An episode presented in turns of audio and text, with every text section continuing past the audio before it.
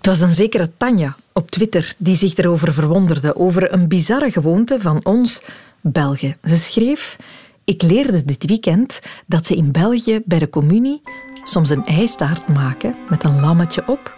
Dat het kind dan de kop eraf snijdt en dat er allemaal rode saus uitkomt. Ik ben er nog wat beduust van. En ik moest eerst lachen. Ik dacht vervolgens, ja, dat is zeker dat wij dat doen. En toen meteen ook razendsnel.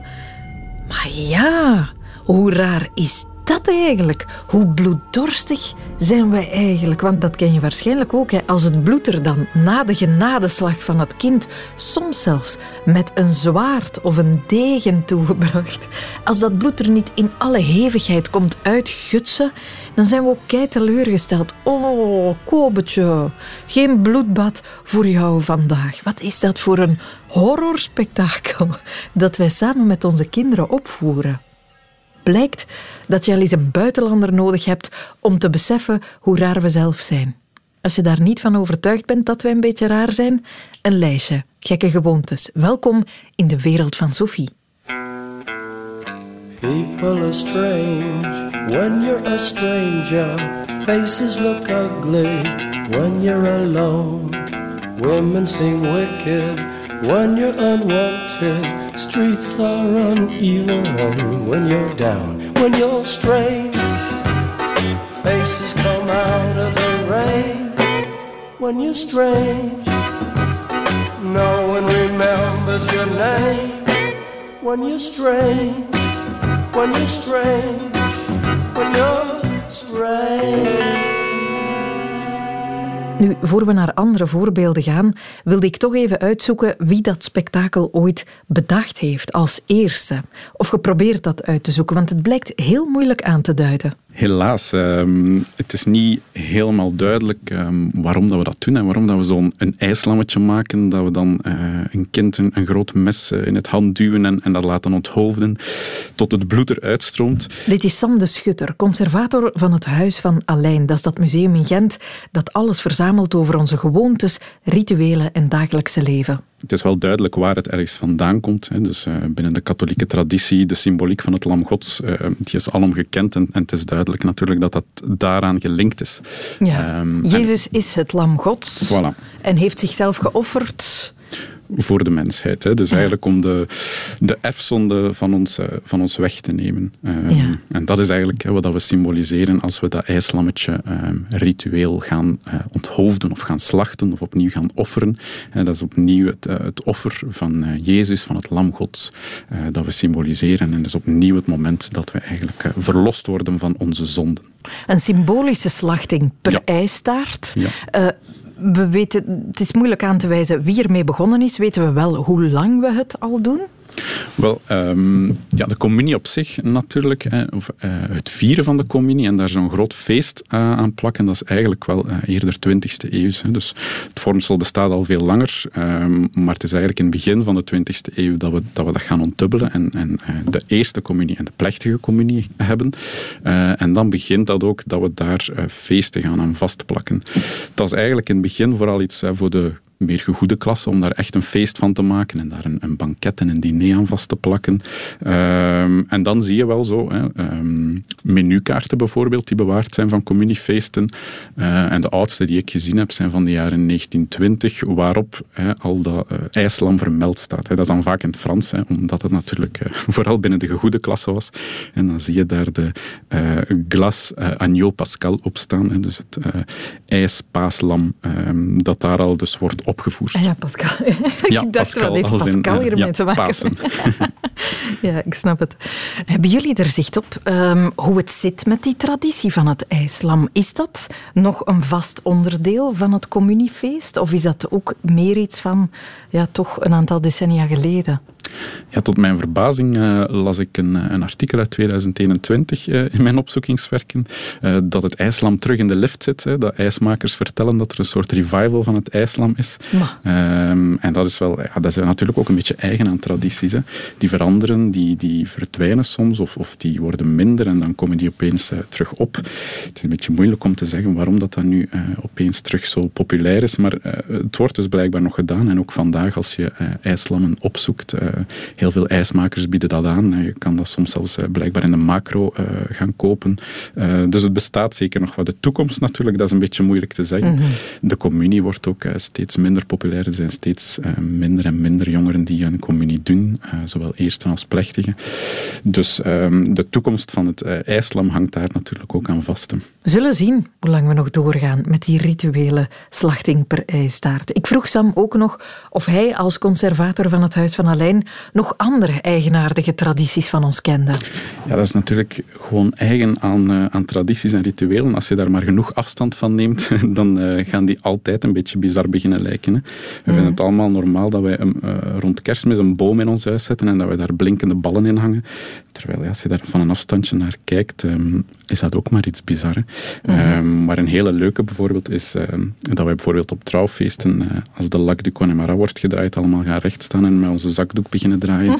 dat is ook zo een van die nieuwe gebruiken of nieuwe tradities, waar eigenlijk niemand goed weet waar dat het vandaan komt, maar die iedereen ja, uh, ook gewoon maar doet en zich geen vragen bij stelt. En dat is een beetje eigen aan, aan die tradities en gewoontes. Hè. We doen dat maar en we stellen ons daar eigenlijk geen vragen meer bij. En na verloop van tijd weten we eigenlijk ook niet meer waarom we het doen of wat het betekent. Amaya, Lac du Connemara, daar moeten we het inderdaad dringend eens over hebben. U ziet het voor zich. Het bruidspaar kijkt glunderend toe hoe de bruid staart fusées in kluis. De zaal wordt binnengedragen. En plots weer klinkt Michel Sardou. Brûlé au vent des landes de pierre. Het zijn dat iedereen nu zijn witte servet mag pakken, mag recht staan en op het tempo van het lied mag beginnen zwieren. Wat zeg ik? Moet beginnen zwieren.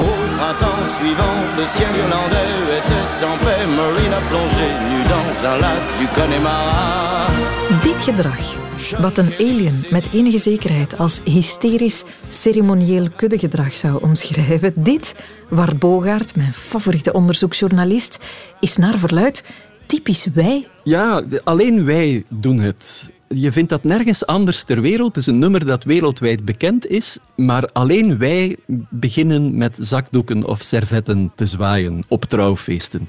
Als raar, Dat is heel raar. In 2019 heeft eh, Q Music een soort wereldrecordpoging servetten zwaaien op Le Lac du Connemara uh, gehouden. Ze zijn daarin geslaagd. Ze zijn 24 uur non-stop aan het zwaaien geweest. Maar zij hebben toen tientallen telefoontjes gekregen van Franse, Waalse, Nederlandse journalisten met maar één vraag.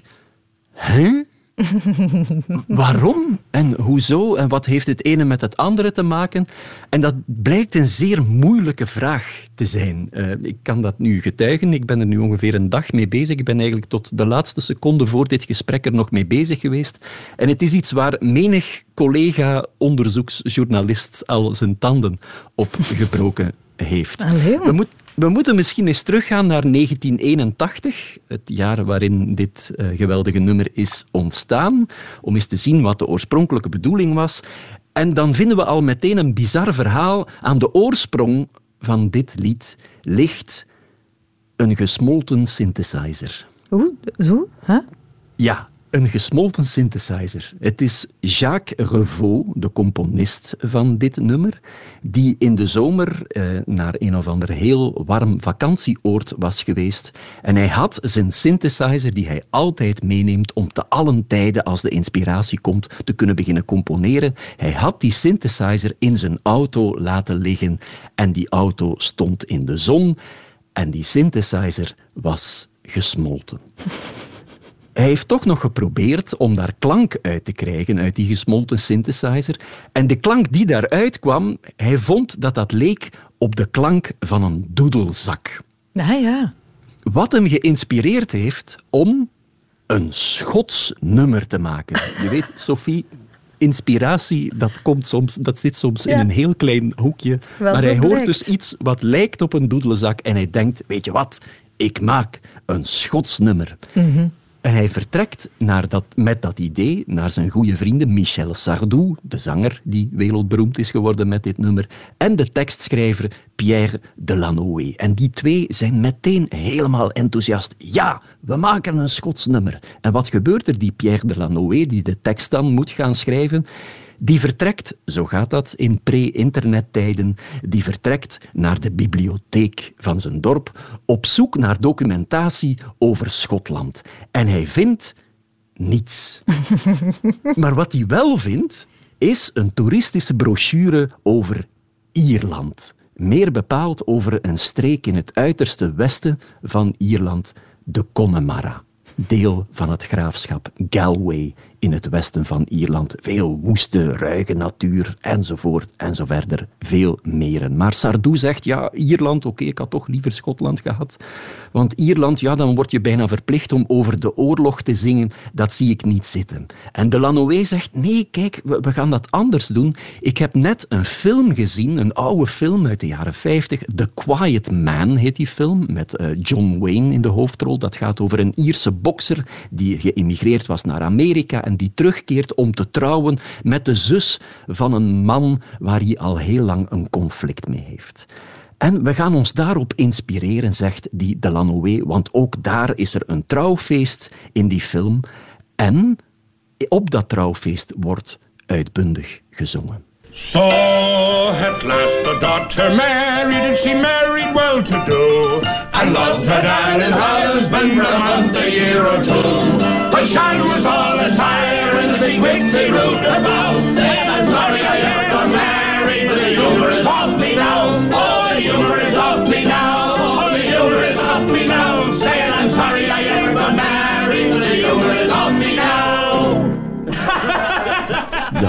Volle ambiance. I'm sorry I ever got married, because the humor is off me now. En Delanoë die zegt, kijk, als wij nou ook eens een lied maken over een huwelijk dat zich afspeelt in Ierland, tegen die woeste achtergrond van die prachtige streek Connemara. En dat wordt dan een fictief huwelijk tussen ene Maureen, waarmee hij verwijst naar de vrouwelijke hoofdrolspeelster uit The Quiet Man, Maureen O'Hara, en, en dan kiest hij een naam die volgens hem zeer Iers klinkt, namelijk de naam Sean Kelly de naam van de beroemde Ierse wielrenner.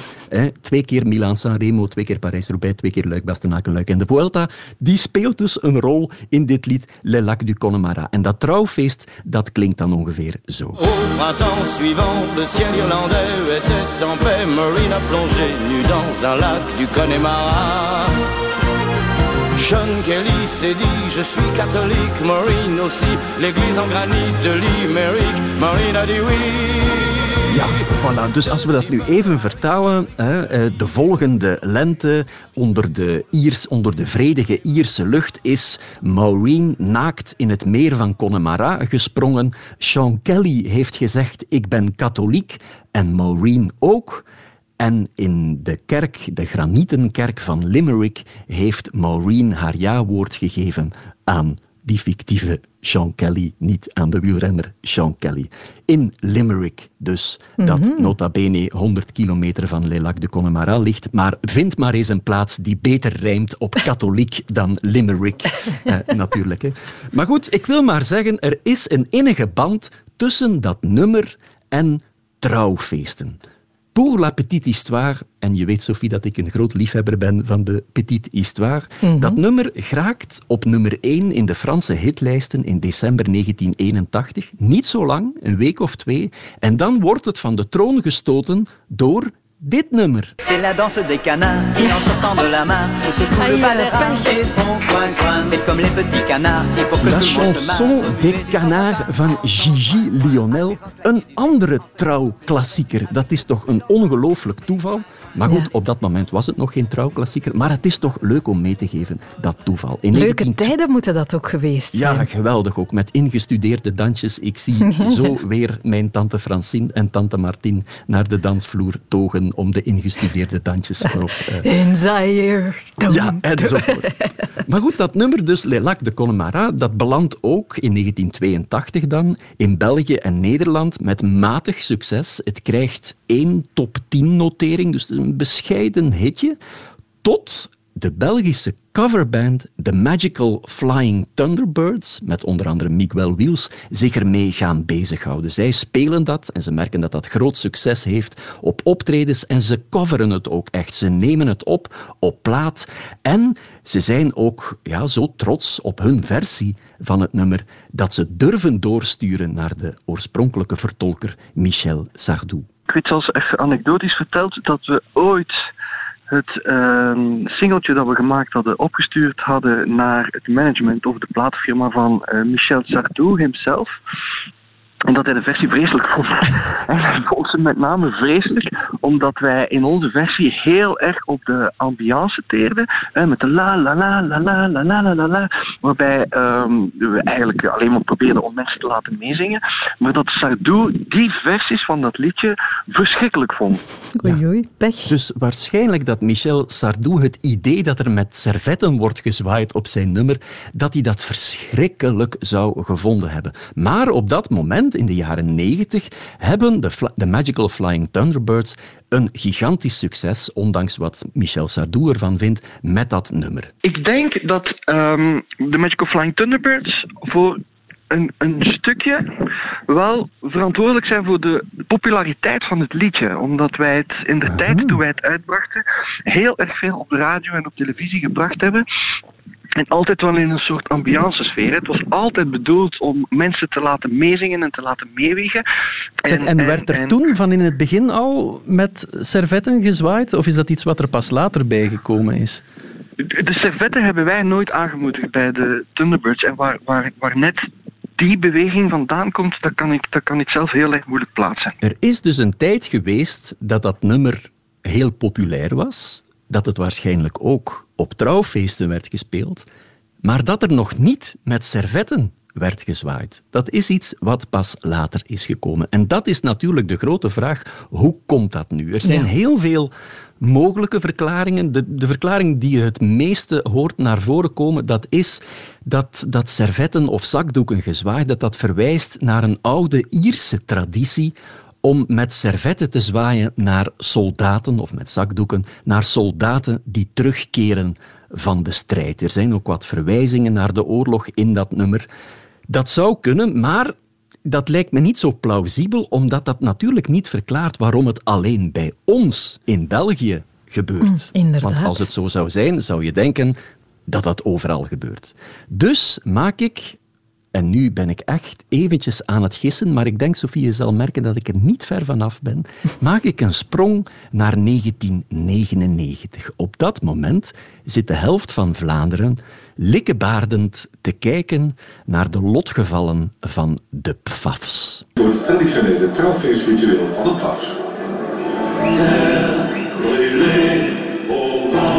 Heb je het gehoord? Die aankondiging het familieritueel van de Pfafs. Wat we te zien krijgen is het trouwfeest van Kelly Pfaff met Sam Goris in Zwitserland. Een heel belangrijke verhaallijn natuurlijk in dat razend populaire programma, de Pfafs, op dat moment. En daar wordt dus Le Lac du Connemara gespeeld en daar wordt bij verteld, het is een oud familieritueel van de Pfafs. We krijgen dat dus op tv te zien. Ik heb met Kelly Pfaff zelf gebeld. En opnieuw begon ze over een oude familietraditie waarbij op een huwelijk geld wordt geboden op de kousenband van de bruid. Dat komt van bij ons, van in de kermissen. En die kousenband die wordt per opbod die, mensen mogen bieden ervoor. En dan zwaaien ze er eigenlijk mee dat is de reden waarom dat wij het altijd hebben gedaan. Maar ik weet van zodra dat het uh, op de pad is gekomen en als we dat dan zagen bij uh, eh, Lintjaren trouw, dan beginnen te doen. Wij vonden het heel grappig toen dat mensen het uh, ook begonnen te doen. Maar het is een sfeermaker. Ja, het heeft, het heeft dus met een oud gebruik te maken waarbij mensen geld kunnen bieden voor de kousenband van uh, de bruid. Hè. De, de kousenband die staat dan symbool voor uh, vruchtbaarheid, maagdelijkheid. Eens die af is, voilà, kan het huwelijkse leven beginnen. En wie de kousenband bemachtigt, die heeft geluk voor de rest van zijn dagen. Kelly Pfaff noemt dat een kermisritueel. Ik heb me daarover geïnformeerd bij kenners. Dat wordt ontkend. Maar goed, dat doet er nu even uh, niet zo toe. Het is wel degelijk een bestaand ritueel. En de servetten, de zakdoeken waarmee gezwaaid wordt, die staan dan symbool voor die kousenband. En dat is op het trouwfeest van Kelly Pfaff nu eenmaal, volgens mij toevallig, op dat nummer Le Lac du Connemara gebeurd. En ik denk, maar reken er mij niet op af als het verkeerd is. Mhm. Ik denk als het op een ander ambiance nummer was geweest dat dat ritueel werd uitgevoerd, dan stond half Vlaanderen nu op dat andere nummer met servetten of zakdoeken te zwaaien. Het, is, is mijn interpretatie, maar ik denk dat ik er niet zo ver van af zit. Of wel. En dan zien we toch door de vingers, want wat een wonderlijk verhaal. Wat een sterk staaltje onderzoeksjournalistiek slash giswerk. Dieper dan dit kan je niet zwemmen in de Lac du Connemara. Ik heb er zelf ook allerlei vakliteratuur op nagekeken. Het boek Typisch Belgisch onder meer. Daarin staat die hele traditie ook besproken, maar zonder verdere verklaring. Het is wel een heel leuk boekje, geschreven door Lucas van Hakker, journalist bij De Tijd. Ik vroeg hem naar de voor hem meest opvallende dingen die typisch wij zijn. Mm, moeilijke vraag. Wat ik toch heel Belgisch vind, is zo bepaalde aspecten van het studentenleven. En dan vooral het feit dat um, Belgen op kot gaan. Mhm. Ehm, op zondagavond vertrekken ze, maar op elk weekend, elke vrijdag keren ze terug naar huis, omdat ze weer bij hun familie en hun oude vrienden willen zijn en naar de jeugdbeweging willen gaan. Ja. Dan keren ze de zondag weer met hun rolkoffers vol gevulde tupperware doosjes en vers gestreken was terug naar, naar hun kot. Dat doen ze niet in andere landen, dat ja, weekend terugkeren. Zeker in grotere landen waar je vaak ver van je, van je heimat zit, uh, blijf je gewoon maandenlang in je studentenwoning en ben je blij dat je niet naar huis moet. Maar België hebben de onbedaarlijke neiging ehm, om, om toch elke week naar huis te gaan. En dat zie je ook als je de trein naar Louvain-la-Neuve neemt. Uh, elke zondagavond is dat hetzelfde scenario als de trein naar Leuven. Dus dat is een zeer Belgisch iets. Ja, ja. Dan nemen we ook onze pottekes mee met een overschot van het weekend. Zeker. Die we dan op maandag en dinsdag gaan opwarmen en opeten. Sowieso, pendelen, niet alleen voor studenten, dat blijkt ook een nationale sport te zijn. Ja, ik denk dat veel Belgen er inderdaad van uitgaan of er niet echt tegenop te uh, opzien om, om een enige afstand af te leggen naar hun werkplaats. Uh, veel Belgen werken nog altijd in Brussel. Oké, door corona misschien nu iets minder. Uh, maar uh, gaan toch met de trein of met de auto um, naar hun werkplaats en proberen daar dan ook s'avonds zo snel mogelijk weer weg te gaan. Je ziet dat dan s'avonds aan Brussel-Noord, waar uh, mensen letterlijk naar het station hollen om zo snel mogelijk op de eerste trein naar huis Weg uit deze gekke stad. Inderdaad. Want de ongeliefde hoofdstad, dat is ook uh, een item op de lijst. Ja, dat is iets dat dan niet, eigenlijk niet alle Belgen delen, maar eerder de Vlamingen en de Walen. Uh, daar bestaat toch een grote afkeer van, van Brussel en van de hoofdstad. Veel uh, Vlamingen en Walen kennen Brussel ook niet erg goed. Um, meestal kennen ze de weg tussen het Centraal Station en de AB. Dat is een zeer bekende route. Maar daarbuiten, als je spreekt over Flagey, dan is dat vaak um, totaal onbekend. Um, je hoort vaak dat Brussel een, een, een beetje vieze, lelijke stad is, uh, waar je niet in het Nederlands wordt ontvangen. En veel Belgen hebben de schoonheid van de hoofdstad nog niet ontdekt. We hebben veel tradities aan tafel ook. De koffiekoeken, maar boterhammen. We zijn ook verslingerd aan onze boterhammen. Ja, Belgen eten heel veel brood, uh, heb ik van verschillende buitenlanders gehoord. Um, minstens uh, één à twee keer per dag. Er zijn ook veel Belgen die um, één keer warm per dag willen eten. Dus We hebben het daar ook al eens over gehad. Het heel, ligt heel lastig. Um, dat is zeer belangrijk. Ook het idee van de warme bakker, om daar het brood te gaan halen. En wat ook heel Belgisch is, en wat je moeilijk vindt in andere landen, zijn die uh, heerlijke belegde broodjes, smiddags. Die echt de grote broodjes, mos bijvoorbeeld, met groenten en ook vers gemaakt. In het buitenland zie je die soms zo uren in zo'n warme toonbank uh, mm -hmm. liggen, waar je echt geen zin meer in hebt. Dat is toch ook een, een zeer Belgische positieve Belgische specialiteit. Ja, samen met de patekes op zondag. Ja, op zondag gaan heel veel mensen of Belgen ook naar de familie, die in België, zoals in Italië, zeer belangrijk is. En vaak um, wordt er dan geen taart gebakken, maar een taart of taartjes, patekes, gekocht bij de bakker. Mm -hmm. Het eclairke, het carré confituurke, uh, die lekkernijen brengen eigenlijk families en vrienden in België samen. Ja, of we gaan zitten op een terrasje als het weer meevalt. Dat wordt ook beschreven in je boek. Heerlijk. Onze terrasjestraditie. Eén straal zon en we zitten klaar. De zomer is in het land. Inderdaad, de terrassen worden dan s ochtends al klaargezet, zodanig dat iedereen vanaf dat er ene zonnestraal is, daar, daar op het terras kan zitten. En door corona is dat misschien nog meer of nog versterkt, want nu gaan mensen al op een terras zitten als de zon eigenlijk nog niet schijnt. Dus het, Ja, dat is eigenlijk ja. een typisch Belgisch fenomeen dat, eh, dat nog, Ja. nog verhoogd is. Nog typisch is de portie mix die we dan bestellen. Ja, Confronterend. meestal niet bij de, bij de eerste bestelling, denk ik, maar zo, als je er zo'n half uurtje zit en dan begint iemand honger te krijgen en dan is er altijd wel iemand ook die op het idee komt om een portie mix ehm, te bestellen en dan hopen dat er ook mosterd en selderijzout bij zit. Bij de kaas en de salami die we dan willen. Wie dan naast ons komt zitten, dat zijn de wielertoeristen. Hè? Eh, die ook op zondag uitdrukken, en masse. En, eh, tegenwoordig. ja. de wegen volgens sommigen vrij onveilig durven maken. Die zijn inderdaad eh, heel, heel aanwezig. Ehm, het, het concept koersfiets is ook gewoon heel aanwezig, maar dan vooral in het, in het weekend. Het is echt een, een zaterdagse en zondagse activiteit om met vrienden of collega's langs, jaag, of langs het water op de jaagpaden eh, te gaan fietsen en dan in de pauze een trappist te drinken. Dat is een, eh, een hobby die je ook in niet zoveel landen tegenkomt. Het is zo wat confronterend, die verzameling gewoonte. Op een of andere manier, ik, het is alsof je in een soort spiegeltje kijkt.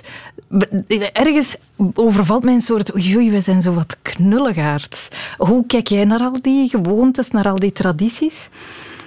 Goeie vraag. Ik vind, eh, ik vind het, het leuk. Het, eh, die tradities ontlokken mij een, ehm, laat me zeggen, eh, milde glimlach. Ehm, maar ik denk dat Belgen die tradities gewoon nemen zoals ze zijn. En dat is ook een leuke, leuke eigenschap van de Belgen, denk ik, is dat ze niet trots zijn. Dus niet, niet uitpakken of niet eh, stoeven op zichzelf. En zich daar eigenlijk gewoon allemaal geen grote vragen bij stellen en hun leventje verder leven. En dat heeft ook wel iets moois. Ja, absoluut, absoluut. Super herkenbaar. Gaan ze nog lang blijven bestaan? De patekens op zondag. Ja, is het d- allemaal? er zijn af en toe verdwijnt er wel eens een traditie. Een van de dingen in het, eh, in het boek is bijvoorbeeld het autosalon in Brussel, waar Ah, ja. elk jaar een half miljoen mensen, dus 1 op 20 Belgen, Als een naartoe soort ging. bedevaart. Ja, inderdaad. Waar dat er dan een file tot op de Brusselse ring stond, omdat iedereen met de auto komt. Eh, dat gaat nu al twee jaar niet door, dus het is Ja. een beetje afwachten of dat verdwijnt. Ik ehm, vermeld in het boek ook de railpas van de NMBS, die, Mhm. die wel nog bestaat, maar die van naam is veranderd. Ehm, dus ik vermeld ook nog de niet erkende buitenechtelijke dochter Delphine, die nu wel erkend is. Ja, ja, ja, ja, dus op heel korte tijd verandert er toch veel aan die tradities. Een Dus nieuwe misschien- editie dringt zich op. Ik denk het ook. Ja, weet je wat je er nog aan kan toevoegen, waar ik aan dacht? Eh, en wat ook al werd eh, doorgestuurd, blijkbaar hebben wij eh, typische Vlaamse lippen. Dat is een soort tuitmondje, waarbij we zo jot, jot, jot, jot, zeggen. Dus het is de, de woordeloze ja, dat is goed. Ik ben niet zot enthousiast, maar ik geef toch mijn goedkeuring In het mee. jargon heet dat de Flemish lips. De Flemish lips, inderdaad. Maar In- ik heb het niet durven opnemen omdat ik niet zeker ben of het Flemish of Belgian is. Er is de variant met een scheve knik. Betekent het dan weer, "Mwah, dat weet ik zo nog niet. Ja. Een, een ja is in België geen ja en een nee is in België geen nee. Dat is voor sommige buitenlanders ook moeilijk om te aanvaarden. Ja. Als ze ja zegt, is dat eigenlijk een nee. En als je... Nu het? Bijvoorbeeld. Je moet een Ja, beetje ja. tussen de regels en tussen de lippen kunnen lezen om de Belg Ja. te verstaan. En de melodieën kennen.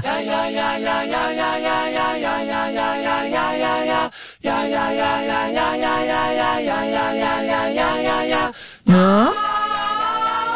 Ja, ja. Ja, hier ze. Ja. Ja. Ja, ja, ja, ja, ja. Ja, zeker. Ja. Ja. Allemaal ja's. Die geen ja zijn.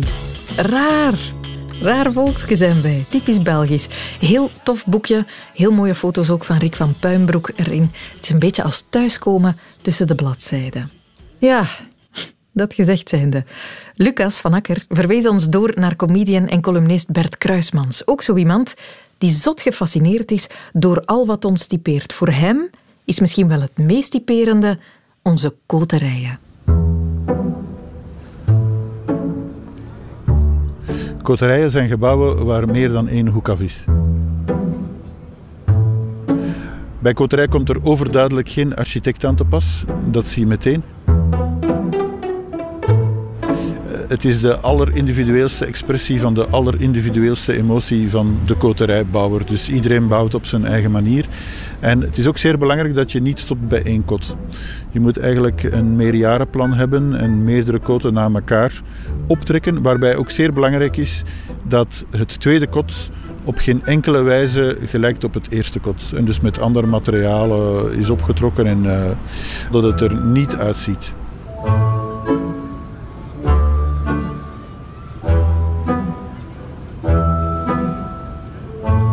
Denk dat ik uit een echt Belgisch geslacht stam. Ik denk dat, ik ga proberen te tellen, ik denk dat we op zeven koten kwamen. Uh, we hadden de garage, maar die was in baksteen, dat was mooi. Dan hadden we een uh, kippenhok. Dat kippenhok is later het uh, werkkot geworden. we hadden een kolenkot, want wij stookten nog met steenkool.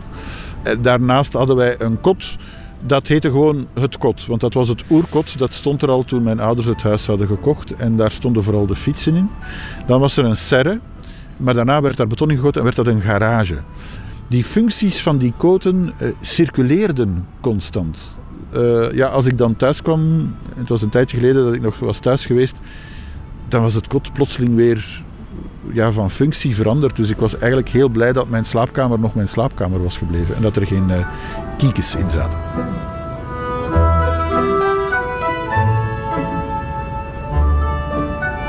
Het, het pijnlijke aan het hele verhaal is dat uh, al die koten die mijn vader 30 jaar lang heeft rechtgezet, uiteindelijk in één grote brand verwoest zijn. Wij hadden het huis wel al verkocht, dus het was niet meer van ons. Maar al, al die koterij was verdwenen. En toen ik mijn vader belde om te zeggen dat uh, zijn koterij, zijn levenswerk vernietigd was, was hij net bezig met het in elkaar timmeren van een nieuwe serre. Dus uh, had een tweede levensadem gevonden.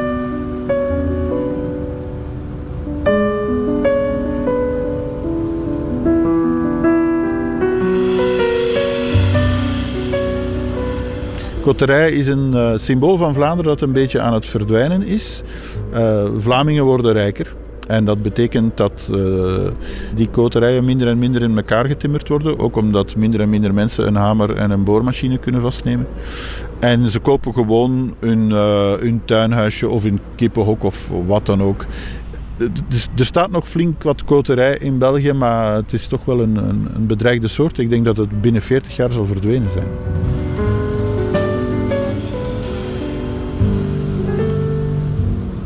Het is een manier om als je weinig geld hebt met de dingen die je hebt liggen of die je buurman of je broer heeft liggen, toch iets recht te zetten dat op een of andere manier een functie kan hebben. En langs de andere kant is het ook een uiting van de creativiteit van de Belg en van het feit dat hij zich van uh, ruimtelijke ordening en van wetten en van uh, officiële bouwvergunningen uh, niks aantrekt.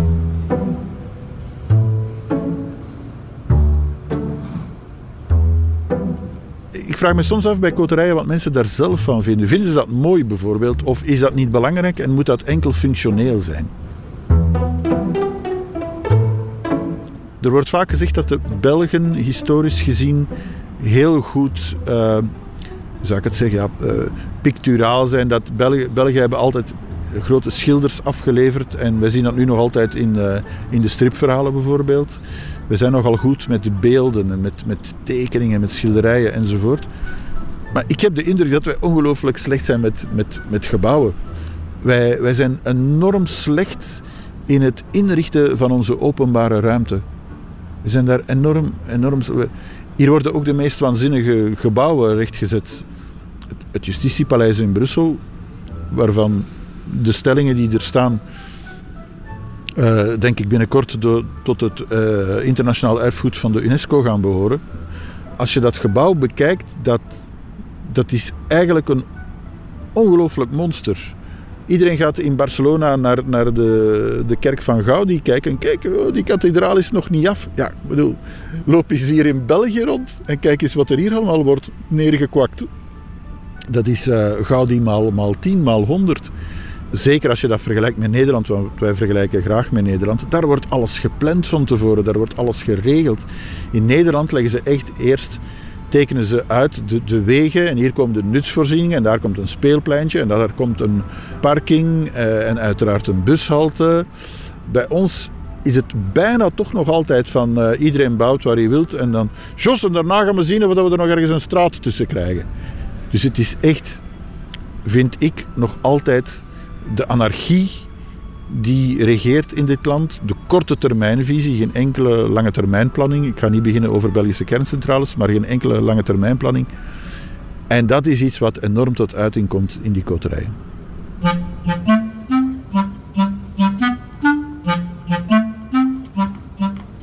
Belgen zijn anarchisten. En dat zie je ook in die architectuur.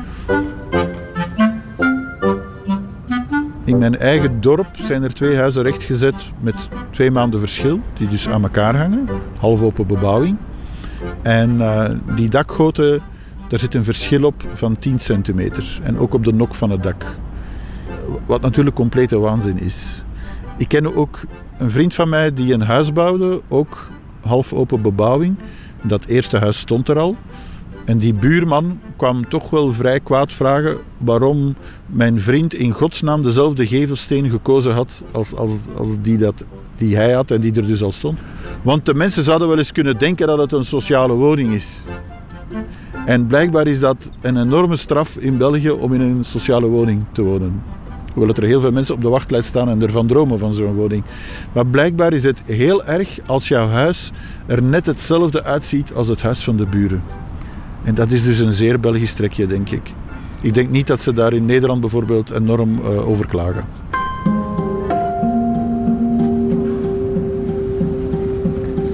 Schone schijn is heel belangrijk in België. Dat wil zeggen dat uh, onze voordeur is belangrijk. Het werkblad van de keuken is belangrijk. Isolatie van de huizen is veel minder belangrijk, want niemand ziet die isolatie. De garagepoort, dat is belangrijk. Maar die achtertuin was blijkbaar volslagen onbelangrijk, want ja, er zaten mensen op te kijken die in de trein zaten, maar men ging er blijkbaar vanuit, ja, maar die mensen zijn, dat is niet zo belangrijk, uh, dat zijn onze buren niet. In Belgische tuinen vind je de grootste rotzooi.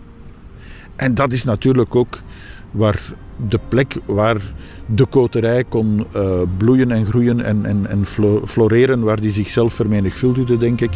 En nooit in de voortuin. De beste plek om koterij te bewonderen is inderdaad als je in de trein zit en, en je kijkt in de achtertuinen. Ik heb uh, vooral in de eerste helft van mijn leven ontzettend veel op de trein gezeten. Nu is dat net iets minder geworden. Maar dat blijft interessant. En ik herinner mij toen ik als kind naar uh, Brussel spoorde. Ik zag daar ontzettende koterij staan. En als ik dan 30 jaar later uh, opnieuw Brussel-Noord binnenkom met de trein, dan staat die koterij daar nog. Dus het opmerkelijke eraan is, is dat koterij blijkbaar waardevast is. En blijkbaar soms zo stevig gebouwd is dat het uh, eh, 30 jaar lang, meer dan 30 jaar overeind blijft staan. Uh, en, en, dat vind ik op zich al een prestatie als je ziet uh, uit welke materialen het is opgetrokken. Ik, ik woon zo halftijds in Wallonië. En vorig jaar ben ik daar slachtoffer geworden van de overstromingen. die daar ook, het water heeft er ook flink huis gehouden in mijn tuin. En mijn koterij die daar staat, is nu echt koterij geworden. Uh, er, er, valt geen rechte hoek meer te bespeuren in dat gebouw. Dus dat zullen we opnieuw moeten opbouwen. Dus ik, ik ben nu eigenlijk een, uh, ja, een echte oude Belg. Ik zit ook zelf met koterij opgescheept. Op dat vlak, uh, fijn, ik ben een geboren en getogen Belg, maar nu ben ik echt pas geslaagd, denk ik, in mijn integratie-examen.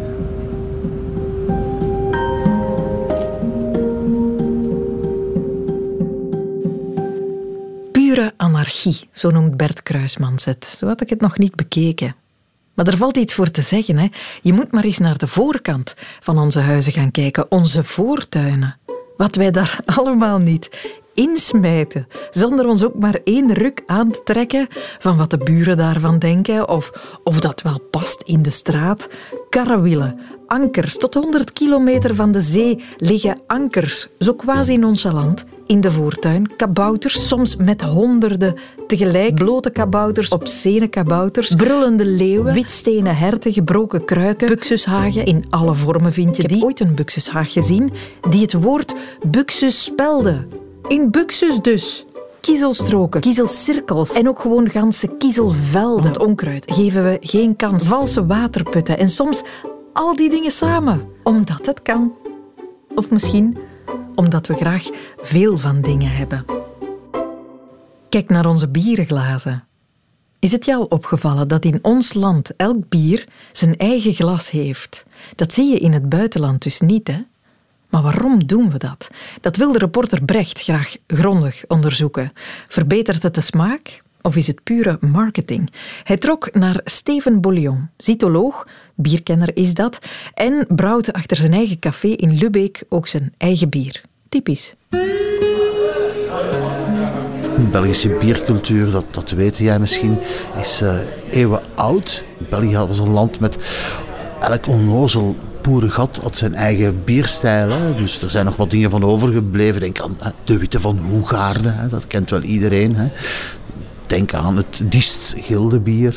Denk ook aan de Lampic-bieren uit het Pajottenland, uit, uit het Brusselse. Dus er waren heel veel verschillende stijlen. En dat heb je in het buitenland veel minder. Hè. Dus een, ja, dat is dan onze grote biercultuur die dan in de jaren tachtig eigenlijk terug opgevist is. Uh, en waar we nu allemaal zo geweldig trots op zijn. En een deel daarvan is inderdaad uh, de glazen daarvan. Hè. Dat, uh, daar is België toch wel voor een stuk uniek in, denk ik. Hè. Elk bier zijn glas? Wel, elk bier heeft zijn glas en dat is een soort traditie dat we in België in ere gehouden hebben. Al dan niet met een juist verhaal erbij, soms met een folkloreverhaal erbij. Ook elk bier zijn glas wil niet per se zeggen dat dat het beste glas is om een bier uit te proeven, maar het is de beleving natuurlijk van, van het het, het kelkglas, hè. denk aan de trappistenbier. Ik heb hier bijvoorbeeld een orvalglas hè, voor, je, voor ons staan. Dat, dat heeft zo die kelkvorm. Ja, dat, dat verwijst natuurlijk naar de kelk van, van in de mis. Hè, de, en er is een tijd geweest dat de betere bieren uit abdijen en kloosters kwamen. Vandaar dat ook trappisten nog steeds hoog aanzien worden. En Orval heeft... Uh, het is trouwens een heel tof glas, dat van Orval. Hè. Als je goed kijkt, zie je op de achterzijde van dat glas zie je een vis staan met een ring in zijn mond. Dat is eigenlijk een, een legende die teruggaat naar de 12e eeuw, toen de abdij van Orval gesticht werd. Toen was er een dame, een zekere Mathilde van adel, die daar rondreed en haar verlovingsring was in het water gevallen daar, in een bron gevallen. En die dacht van ja, dat komt nooit meer goed met mijn verloofde. Maar toen kwam plotseling die forel naar boven en die bracht die ring terug naar Mathilde. En Mathilde zei, het is echt wel een gouden vallei, een vallée d'or, een oorval. En plotseling was er hup, het kerkelijk gegeven, de abdij van Orval, waar ze dan zijn beginnen brouwen in de middeleeuwen en zo op een heel laag niveau. En dan later in de 20e eeuw terug opgepikt. Uh, en dat mooie kelkglas, dat inderdaad een verwijzing is naar het laatste avondmaal dan voor een stuk, uh, dat zit er dan nog altijd bij in.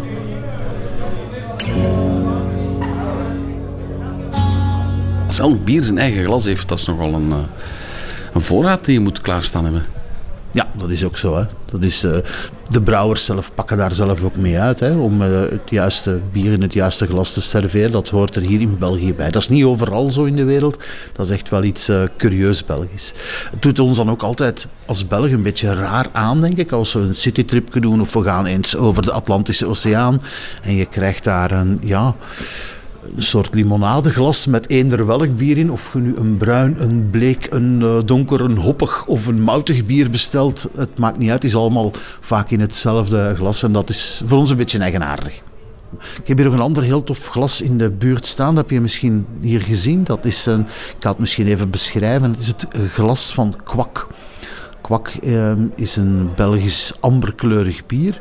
En het glas is eigenlijk op zich is een glas, een bolletje beneden, gaat, gaat dan een beetje meer open naar boven. Maar het glas is echt wel bol beneden. Dus je kan het niet op een toog zetten, omdat het echt een bolletje is. Het heeft zijn houder nodig, een houten houder waar dat blijft in hangen. Nu, zeer onpraktisch zou je dan denken. Dat is het ook, maar dat is het ooit niet geweest. Want dit glas heet een koetsiersglas. En dat werd in tijden dat er met een postkoets gereden werd, moest de koetsier op de postkoets blijven zitten. Daar zaten interessante zaken in voor rovers natuurlijk, terwijl zijn gasten misschien ergens iets gaan eten waren of uh, gaan drinken waren. En die had dus zo'n houdertje. Dus op een postkoets kan je ook natuurlijk moeilijke glas zetten, want als je dan begint te rijden, dan, dan valt daar natuurlijk af. Die had eigenlijk dat houten houdertje ergens had hij aan zijn postkoets als een soort uh, klem. En dan kon hij zijn glas, de herbergier wist dan, de koetsier is daar, die krijgt ook zijn glas bier, voilà. En dat hangt aan zijn postkoets, dat mocht gerust een beetje wiebelen, dat maakte niet zoveel uit. En voilà, het uh, koetsiersglas. Dus uh, ook een hele oude traditie. En dat is altijd fijn om, uh, om uit te drinken natuurlijk. Om, uh, als je die traditie erbij kent. Dat is uiteraard, je ziet dat, hè, dat is veel duurder om, om ook te maken natuurlijk. Dus uh, ik herinner mij, uh, toen ik dat voor de eerste keer ooit bestelde op een terrasje, moest ik een schoen afgeven. Die zeiden, ja dat is een Zwaarborg, want die glazen worden te vaak gestolen anders. Dus ik heb een schoen toen in Waarborg gegeven.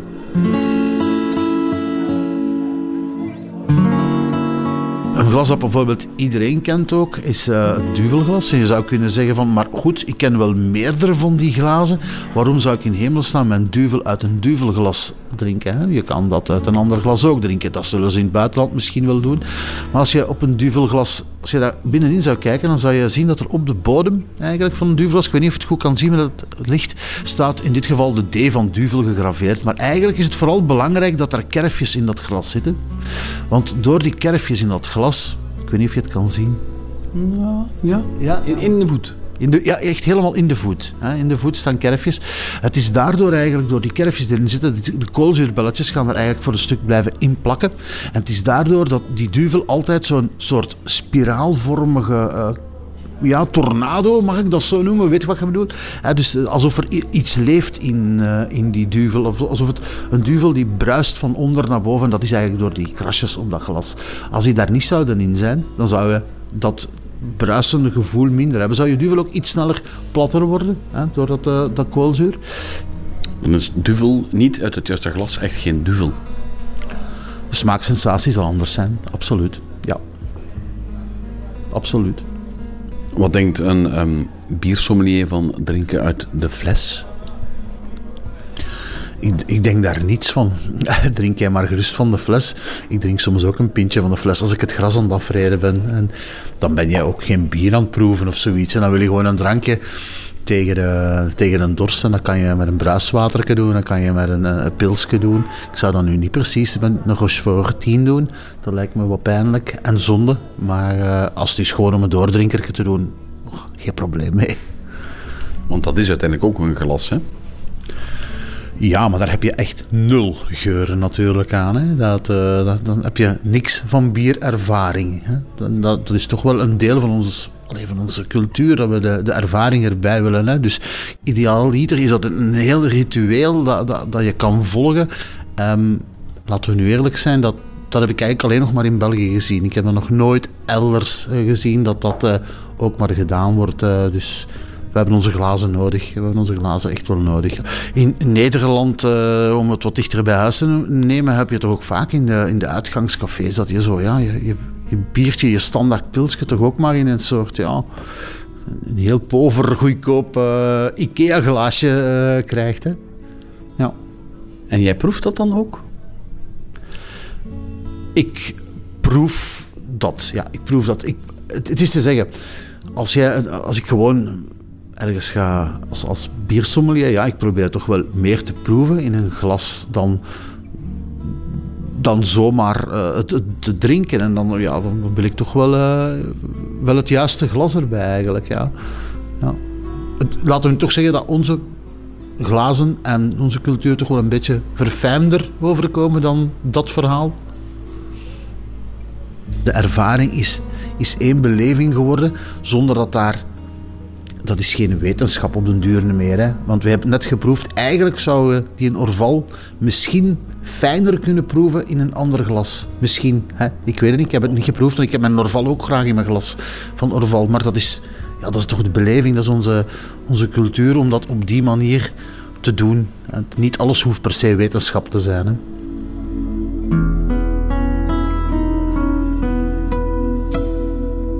Niet alles moet nuttig zijn. Dat is waar. En niet alles heeft een verklaring nodig. Waarom hangen wij allemaal verjaardagskalenders op toilet? Geen idee.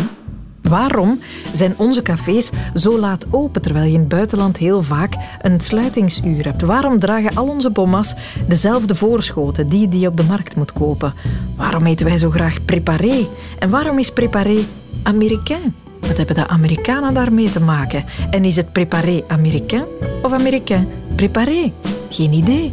Wat hebben wij met charcuterie en beleg?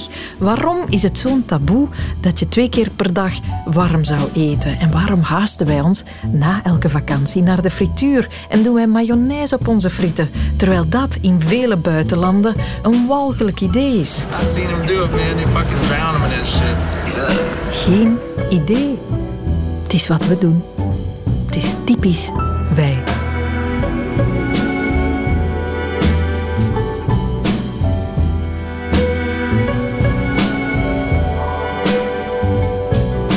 Dit was de wereld van Sophie over rare gewoonten van bij ons. Zeker abonneren. Als je hem leuk vond, dan krijg je alle volgende podcasts automatisch op je toestel. Ik moet daar wel bij zeggen dat we er nu twee weken tussenuit gaan. De eerstvolgende podcast die komt na de paasvakantie. En de eerstvolgende uitzending, gewoon op Radio 1, is er op 19 april. Uiteraard van 10 uur tot 12 uur. Heel graag. Tot gauw. Dit was een podcast van Radio 1. Ontdek nog meer podcasts van Radio 1 in onze app en op radio1.be. Radio 1. Altijd benieuwd.